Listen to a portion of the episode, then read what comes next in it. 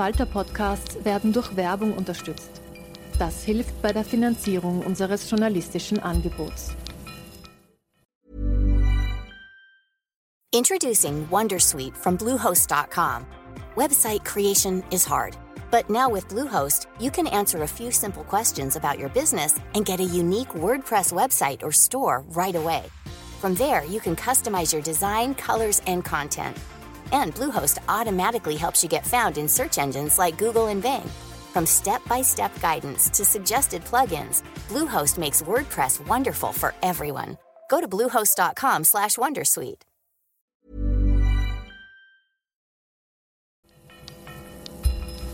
Falter Radio, der Podcast mit Raimund Löw.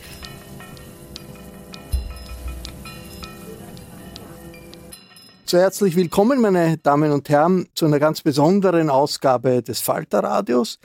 Es wird heute um Weltpolitik gehen, um Zeitgeschichte, um Diplomatie, denn hier im Podcast Studio des Falter in der Wiener Innenstadt gibt es heute einen ganz besonderen Gast, nämlich die Botschafterin der Vereinigten Staaten von Amerika, Victoria Reggie Kennedy. Welcome in the show, Madam Ambassador. Thank you so much. It's great to be here. And of course, this is a conversation that's uh, going to happen in English. And, and uh, Madam Ambassador, uh, we appreciate that you take your time for uh, this uh, discussion, not only because of the important role of America uh, for Austrian democracy historically after World War uh, II, but also because for people of my generation, uh, the civil rights movement was important, and the idea of civil disobedience was something that uh, mm, Europeans, Austrians learned uh, from the United States. I would like to ask you when you arrived in, in Vienna uh, a year and a half ago, uh, you said that you had been here the first time when you were a student on a package of what five dollars a day exactly in, exactly. In, in, in Vienna. How has Vienna changed since then? You know, I'm so happy that you mentioned uh, how I first came here. I was traveling uh, in the mid 1970s, long, long time ago, with my brother, as so many uh, students did, uh, traveling on a Eurail pass through Europe and we had a we did have a, a book that we were following and it was europe on five to ten dollars a day. But when we got to vienna we went to the american express office because that's where you could get mail. And there was a letter from our parents with extra cash which was fantastic. And it said so you could enjoy the music. And my brother and i went to the opera then we went to Salzburg and we listened to music, and it was absolute heaven. And I think from, I fell in love with this place. That place is in many ways the same beautiful, beautiful architecture, beautiful music, beautiful opera, beautiful museums, but wonderful, welcoming people. But the people have changed, haven't they? I mean, Vienna became much more multicultural than it has been. But welcoming. They were welcoming to young uh, to young students back then, and they're still welcoming now. But yes, Vienna is a very multicultural place. Very much so. Maybe it maybe became a little more American in that sense. American cities are multicultural. From everybody coming from Europe to America, that was one of the first uh, impressions. I think I think Vienna is a very cosmopolitan city, a very uh, a very very special place. I feel very privileged to be here. Madam Ambassador, uh, the American ambassadors uh, uh, sort of got the image of American ambassadors was, uh, among others, created by a show in Netflix, uh, which is called the diplomat. And and you see the American ambassador in London who's a very glamorous uh, person and sort of uh, influences British politics but also tells Washington what to do or what, or what not not to do. Uh, in how uh, is a glimpse of of this uh, movie picture of an American diplomat uh, correspond to reality? I have to tell you that I am uh, the the diplomat is one of my watching that show was one of my very guilty pleasures. I confess I could not stream it fast enough. And but you do have to suspend disbelief a bit to watch it. There's so much of it that is so um, not true. Uh, for example, the president, you don't get word that the president is sending you to your post. You have to go through Senate confirmation and do other things. There is no one who chooses my clothes. My deputy is, we tease him all the time, you know, because they have the deputy wheeling in clothes that someone is bringing. All of that is not true. But what is wonderful, I think, about that show is it shows the importance of diplomacy it shows the importance of strong relationships between diplomats and their host government. I think that's a really important thing. No, I'm not telling Washington what to do. I'm not I'm not that kind of bossy person nor that do I think that that would go over very well. Uh, but I think it's I think it's a, fun show, and I'm looking forward to the next season of it. Uh, in which areas can an American ambassador influence what's happening between Austria and the United States? I, I think it's a really important position. Uh, ambassadors are the eyes and ears. You know, we're here as the representative of the President of the United States. We're able to communicate his policies.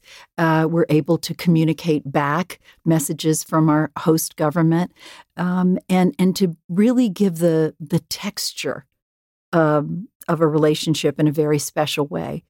Uh, and and the experiences that we have on the ground are are really important. You know, we have such shared values between the United States and Austria. We have common interests, yes, but we have these shared values.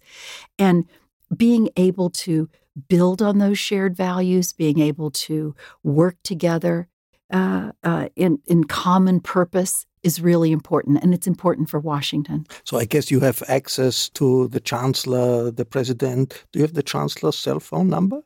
I might. I mean, is it that in, in some uh, uh, political uh, complicated situations you would directly talk to the to the chancellor or to the foreign minister? Oh, of course, we have those kinds of relationships, but we have relationships at all levels of government. No, that's very important. That's a very important part of our job, definitely. Madam Ambassador, let's talk about world politics. We have this uh, terrible war in Gaza after the uh, terror attack uh, by Hamas on the on the seventh uh, of October. Uh, how dangerous is the situation in that moment we are speaking? It seems there are Israeli troops in the Al Shifa hospital, the main hospital in Gaza. If you look at what's happening in the world right now, this is a very, very, very serious time. Um, look at what happened in Israel, the attacks by Hamas on October 7th, the horrific brutal attacks, uh, the killing of, of so many innocents, of young people dancing uh, for peace, of, of people in their homes, elderly, kidnapping of babies, the murder of little children. I, it is, it almost defies belief in a way how horrific it was, but it is real and it did happen uh, and and Israel is uh, is is fighting right now uh, to defend itself. And the United States has been very clear that Israel not only has the right to defend itself, it has the obligation to defend itself. Uh, and and that is that is what's happening right now. Um, and it is um, it's a very very difficult time. Obviously, we believe in protecting uh, civilian life as much as possible. But what's so adding on to the horrificness of this situation is that we've uh, independently confirmed that Hamas was embedding itself in these uh, humanitarian places, like in the hospital, its operational structures in the hospital, in tunnels underneath. These are very, very serious, difficult when, uh, situations. When President Biden went to Israel immediately after the attacks, he sort of uh, compared uh, October 7th to 9 11. And he also told the Israelis, well, we did mistakes after 9 11. Uh, try not to make the mistakes we made. I guess he, he, he thought about uh, the reliance on, on, American military means in the fight against terrorism and, and Iraq. Uh, is how big is the danger that uh, Israel is uh, mainly using military means for a conflict that's not only military. You know, it's you. You say 9/11, and President Biden said 9/11, and that really struck me because that was the first reaction I had on October 7th. I was transported back, really psychologically transported back to 9 11, to September uh, 11th, 2001. I don't think there is an American who doesn't remember where they were, what they were doing, and felt it very, very, very profoundly. Um, because I, I remember it like it was yesterday. It's just seared uh, in my consciousness. And what President Biden was saying and what he said was yes, there's rage. We all felt rage. But it's also important in the rage, yes, you must defend yourself, but to be clear eyed about what happens the day after. Uh, what, is, what is the end objective? How do you reach the objective? And to make sure that everything you do gets you to that objective. And that's a message we continue to give. M- many uh, politicians in Europe, but also the United Nations Secretary General, think that there should be a ceasefire in order for that humanitarian crisis to stop, which is tremendous humanitarian catastrophe. Why are the is the American administration so reluctant to say yes, let's have a ceasefire? Well, there was a ceasefire in effect on October 6th. Hamas, nevertheless, uh, perpetrated these atrocities on October the 7th. We are we support strongly a humanitarian pause. We have to look at what the uh, overall situation is. There are over 200 hostages who are still uh, in capture. They're still being held. What's the plan for those hostages? What's the plan for a lasting peace? Sadly, Hamas has continued to say it looks forward to a time when it can have another October 7th, completely destroy Israel. The United States believes that there need to be conversations about uh, a, a two states, two state solution. We believe that's ultimately the solution, but we need to have all the right situations on the ground, but a humanitarian pause, humanitarian corridors, the ability uh, to get food in, uh, medicines, etc., for people to be able to uh, to uh, be uh, protected as they leave. There've been some brief uh, times, certain hours that have been agreed to, but um, and and I'm very proud to say that all that that all that has happened in terms of getting additional equipment, food, medicines in has happened because of United States intervention. The pauses that have happened have been with our um, uh, input. Uh, and and we'll continue to talk. Madam Ambassador, let's also talk about Ukraine. The Ukrainians would not be able to defend themselves against the Russian aggression without American military support, American political support. But how sustainable is this? I am so happy that you mentioned Ukraine because I think it's really important that we all keep Ukraine at the forefront. That in, in Europe, it's a very, very especially important issue. Let's look back. February 24th, 2022, Russia invaded Ukraine, decided that it did not have the right to exist. It's basically that a permanent member of the UN Security Council decided that another country's borders should be ignored and that they had a right to take it over. And in a wonderful show, I think, of, of solidarity and in a support of the rule of law, Europe came together with, with the United States and other like minded countries to say Ukraine has the right, the legal right to defend itself, and we will help Ukraine humanitarian with humanitarian support and also help them to be able to support their right to self-defense. But is uh, in the United States is, is uh, uh, Congress not wavering in, in this support. We hear the new uh, uh, leader of, of, of, the House of Representatives who always, uh, I think, voted against uh, aid to, to, to Ukraine. And many Republicans openly favor stopping sending weapons to Ukraine. The United States is, is a democracy, and we always have had different opinions on various things.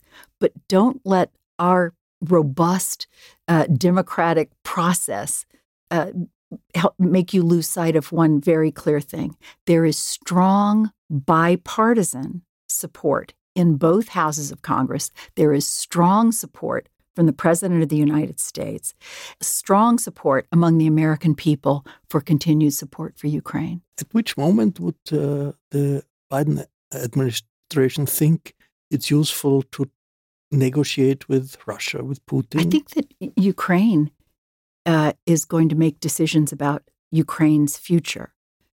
The way for this war to end, it could end right now, is for Russia to put its arms down. It's the invading military. Uh, it tr- invaded a sovereign nation, and it would be over immediately if Russia left. Uh, how do you see Austria's position? Uh, Austria uh, joined the uh, European Union in, in, in uh, uh, deciding sanctions against Russia and yes. on the side of, yeah. of Ukraine. But on the other hand, Austria is very dependent on Russian gas.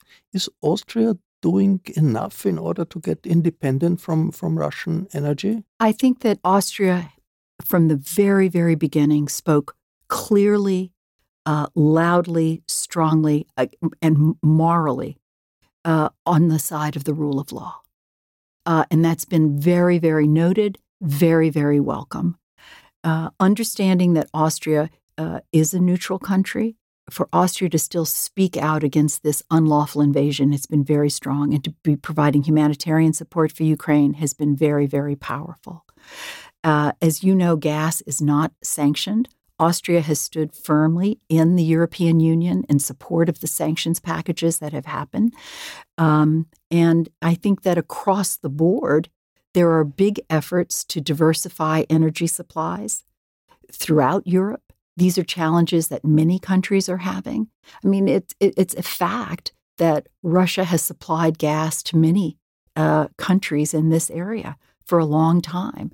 And so diversification is something not just with alternative energy as well as other sources of energy is something that's an ongoing conversation and certainly something that's being pursued by all all countries. Gas costs something and Austria is paying a lot of money for the Russian uh, gas. The, EU representative here in Vienna once said that's like blood money and and Ukraine sees it that way. Is there something in this uh, criticism? This is a conversation that is, you know, for me, a, a helpful uh, deviation or conversation. I think it's. Um, I think I'll just leave it at that. Madam Ambassador, you mentioned neutrality, Austrian neutrality, yes. and what actually concrete contribution can can uh, neutrality do for uh, in the security architecture of, of, of Europe? Obviously, neutrality is historically. Uh, I understand the history of Austria's neutrality, the legal basis for Austria's neutrality, and any conversations about Austria's neutrality within the context of Austria are, are to be made for Austria. I can tell you what the United States' views are on its own security architecture. That I, I, I, can tell you. And we rely very strongly and have since 1949 uh, on NATO uh, with European uh, allies. And we, for us, look to NATO as part of our security architecture. I mean, in case there would be a, as a defensive, let me be clear, is a defensive alliance. And uh, neutral countries in Northern Europe have very quickly decided they want to give up neutrality, like Sweden or Finland, and join NATO. So I guess if there would suddenly be such a discussion in, in Austria, uh, the doors of, of NATO, would it be open to, to Austria? What, what is what, what do you think? I think under the rules of NATO, um, countries can certainly join. I think since 1949 um, I think may have been 12 countries initially in 1949. And then today in 2023, there are 31 with uh, kind of one on deck to come on. So certainly NATO has grown with countries that have wanted to join over the years. The Austrian uh, Austrian government is uh, very eager to present itself as a government that's building bridges in in Europe and and uh, trying to get people to talk to uh, to each other. Is this uh, a bit an Austrian fantasy, or is is this the real you, world you know, that Austria you, can? I'll tell you a wonderful thing and a wonderful role and something that's happening uh, right now today uh, we have the special envoy from the United States for the Western Balkans, who is um, who is who is in town, and with Austria, with the foreign minister, uh, we are gathering young um, young Bosnians and talking about their future, giving them a place to build bridges, uh, to talk about what a future uh, might be think it's a very, very, very important uh, conversation. Introducing Wondersuite from Bluehost.com. Website creation is hard, but now with Bluehost, you can answer a few simple questions about your business and get a unique WordPress website or store right away. From there, you can customize your design, colors, and content. And Bluehost automatically helps you get found in search engines like Google and Bing. From step-by-step guidance to suggested plugins, Bluehost makes WordPress wonderful for everyone. Go to bluehost.com/wondersuite. An American ambassador, of course, also uh, is following what's happening uh, in internal politics in Austria with a different party and and the rising of, of the Freedom Party under under uh, Mr. Kickl, if you if you listen to what comes from from the Freedom Party, are you sometimes uh, reminded of uh, Trump MAGA people like the like the, the, the current that's represented by Donald Trump is called when you hear Mr. Kickl? No, I you know I I don't I don't think in terms of comparing politicians here to politicians back in the United States. I, I really don't. Yeah, I really don't. I mean, do do do, do you uh, uh, also talk to the, to the Freedom Party and and, and to Herbert uh, Kickl? Did you do that since since you? No, I have not. Because I remember the first time the uh, Freedom Party was in in in the government. Uh, there was a reception in the American embassy uh, on World War II, and it was very impressive. and Senator Dole was here and it was a very impressive, uh, for many Austrian journalists, an impressive uh, situation where you saw, okay, there is a war veteran, Senator Dole, telling the FPÖ people, well, we were fighting for freedom in Europe and we were fighting for democracy in Europe. No, I didn't we are know not that. going to give that up. And the FPÖ people were sitting there and listening quietly, uh, which was an interesting uh, that is scenery because it meant and this is certainly still the case that what's going on in, in Europe also politically is something that is inter- that is there is an interest of, of America uh, in here. Let's pass here. Let's let's a little bit uh, talk about America and the, this American election year. That's uh, is there an election lo- looming? It yes, seems there is, yes, there is there going to be, be a, many, probably many, many different elections leading uh, to the election.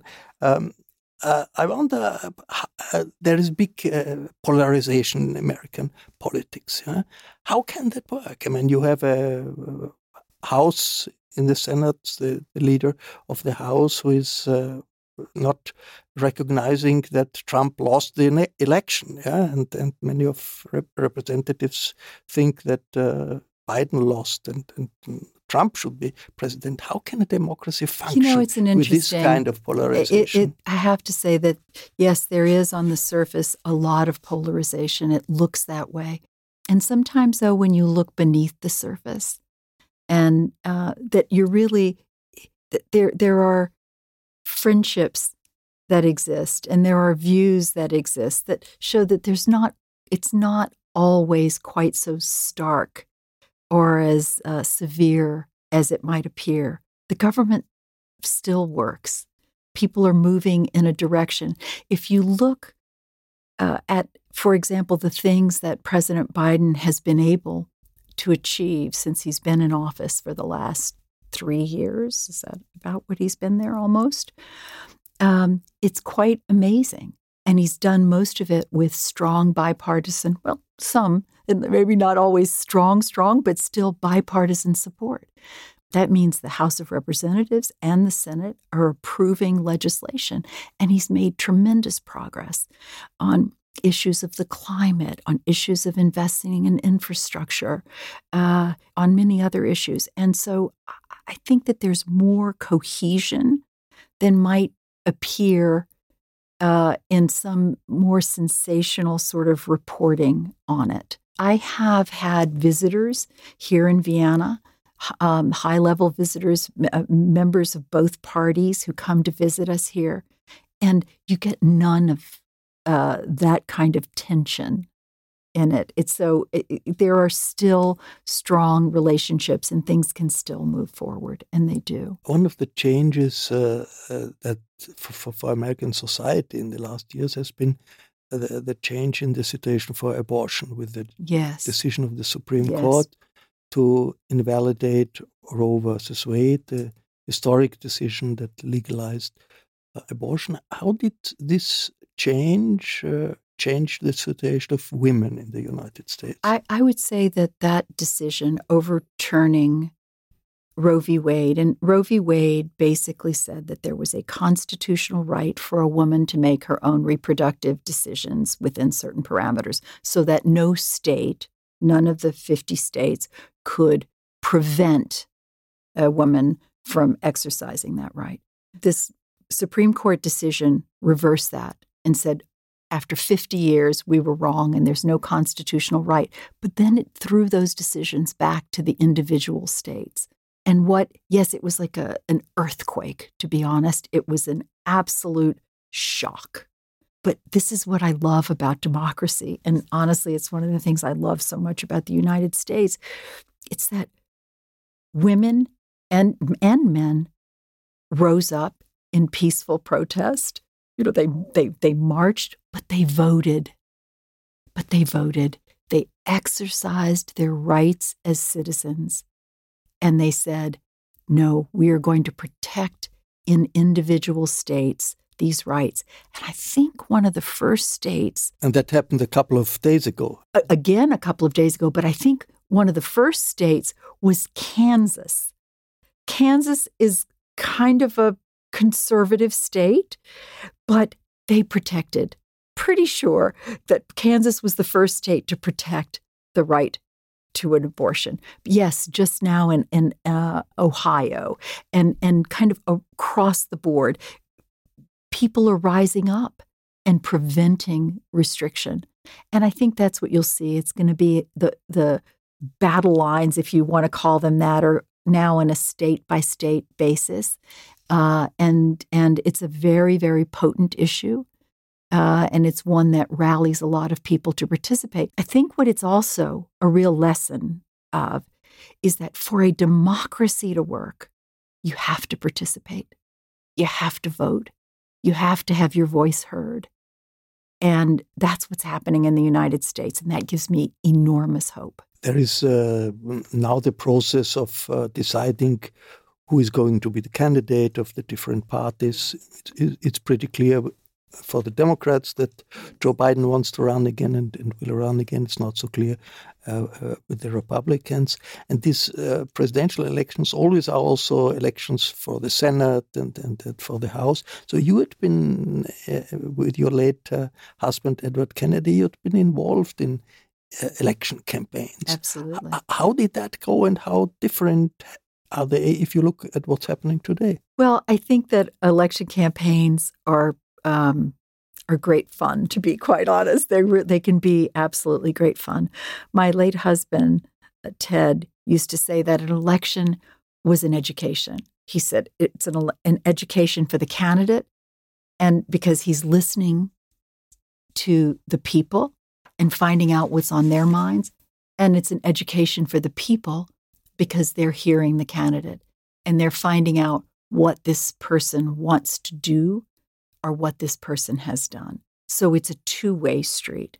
And, you know, I know that US elections seem like they go on forever. They do feel that way to me as well. But I think we haven't really gotten into the education part of the election cycle yet, right now. Um, but I think that's what I loved most about campaigning with Teddy. Well, first of all, what I loved most campaigning with Teddy was campaigning with Teddy because he loved it so much and he loved being with people so much and he was just enjoying it and and I guess connecting. he, he did uh, everything that that uh, he went to pubs and to town hall meetings Absolutely. and saw schools and, and, Of course. and really talked to uh, people vo- voters um, Absolutely. and took a lot of time. How was that for you? What was interesting in this? It, it was it was really procedure. wonderful. It was wonderful to be a part of it. It was wonderful to see. He was the kind of politician that people needed to see in person. They wanted to see in person. They expected to see in person. Some politicians are not that.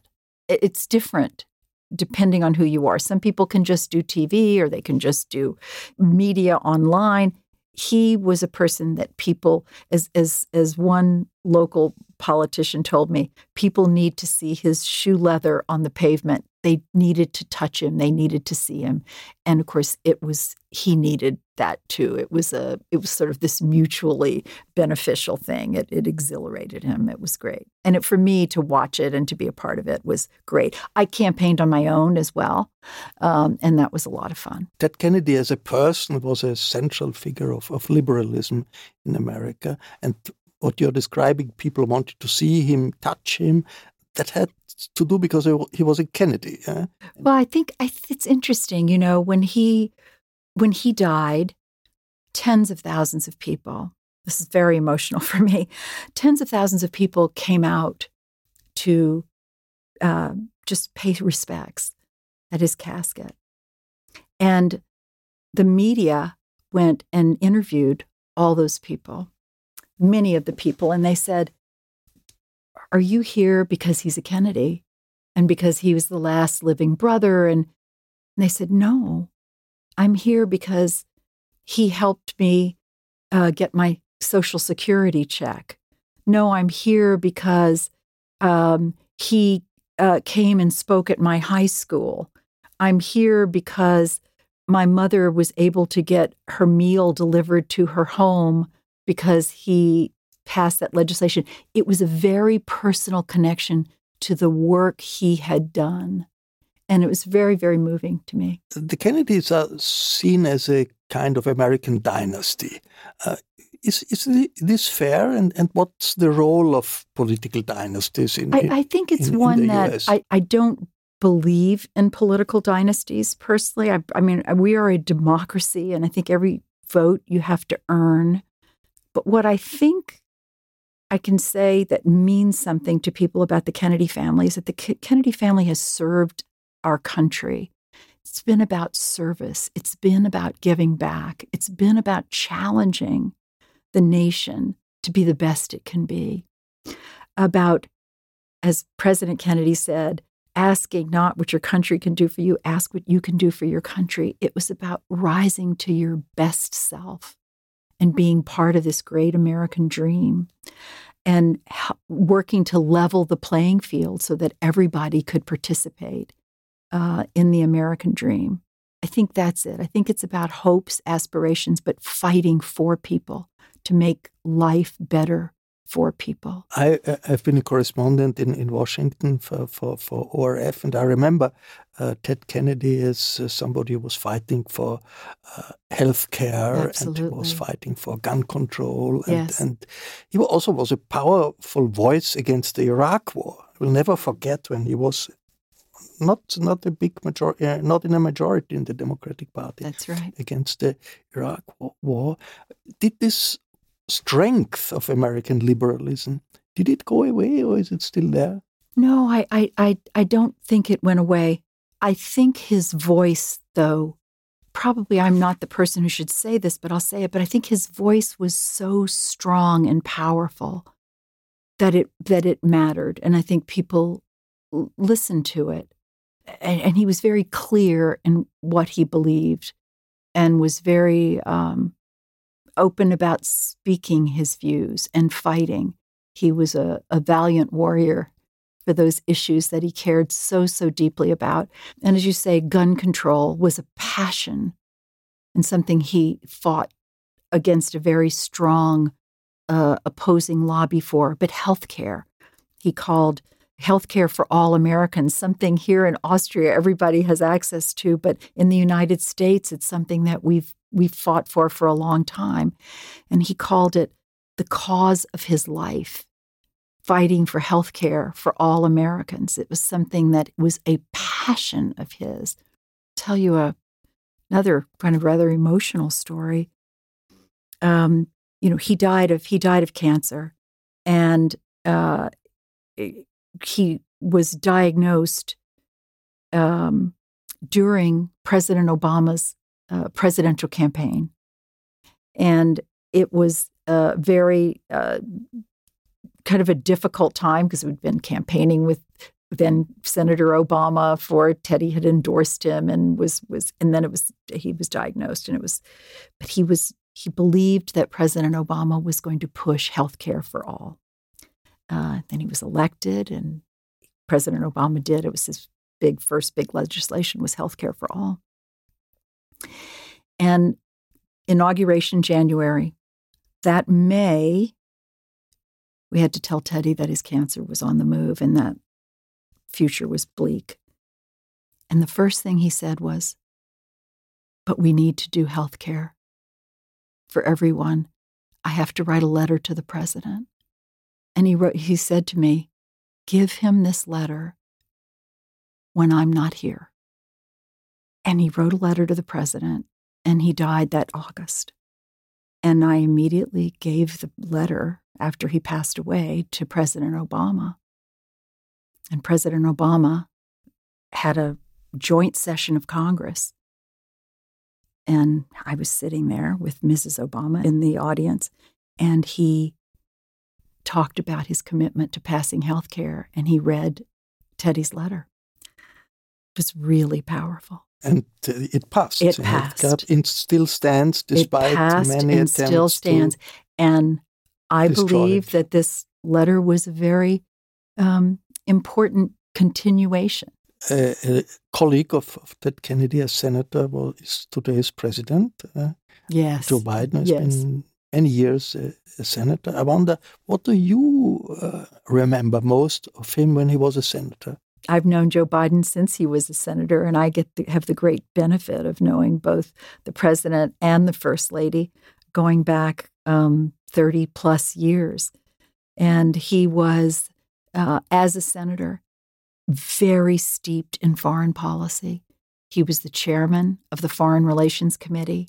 He always understood uh, the world. He also was a champion of violence against women which is I, I, I think something that people may not know about him. There was we had our, our, first violence against women law back in the 1990s, and Joe Biden was a champion of that law, which really transformed the way we look at violence against women, uh, which is a challenge around the world. Certainly, I know it's a challenge here as well. It's one all countries uh, deal with. Um, but he was uh, uh he he's still that same dedicated uh, person uh, if you see today's President Joe Biden and think of him as a senator, what are the differences? Uh, did he change? I think he is the, the sum of all of the years of experience that he's had. He brings to the table probably more foreign policy experience than any president in recent history. And at a time in the world when we start off this conversation today talking about these conflicts, I think there's not a better person to be able to do it, given the sum of all this.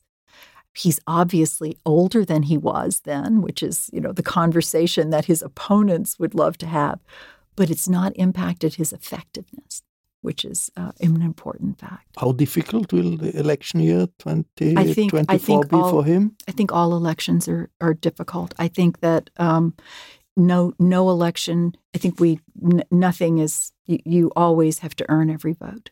That's that's the story of elections. All Austrian chancellors always want to get an invitation to the White House. Any uh, chance for uh, Chancellor Nehammer? Wouldn't Wouldn't that be great? wouldn't that be great to see Joe Biden? Wouldn't that be great? It's not. It's not uh, scheduled yet. I, I don't have an I don't have an announcement to make today. Okay, we we look for the announcement once it's possible to to to make it, Madam Ambassador. Thank you very much. Anything important that you want uh, would want to add? No, thank you so much. Thanks so much for uh, giving me this chance to be with you today. Uh, as I, I, mentioned to you before we came on the broadcast, that as I, I drove here today, there was a beautiful rainbow over uh, Vienna. And I look at that as a sign of great hope hope here, hope for the world. Uh, and I'm deeply uh, grateful and honored to have the, the, really the privilege of serving as the U.S. ambassador here in this magnificent place. So thank you so much for having me. Yeah, thank you, Madam Ambassador, for your visit here in the small studio thank you. of Falter in, in der Wiener Innenstadt. Ich darf mich auch bei Ihnen äh, verabschieden, unseren Zuhörerinnen und Zuhörern. Danke für Ihr Interesse. Den Falter kann man übrigens nicht nur hören, man kann ihn äh, auch abonnieren. Das sollte man eigentlich auch. Alle Informationen gibt es im Internet unter der Adresse abo.falter.at. Ursula Winterauer Designation gestaltet um die Audiotechnik für diese Sendung hat sich Philipp Dietrich äh, gekümmert. Danke Philipp. Ich darf mich verabschieden. Bis zur nächsten Sendung.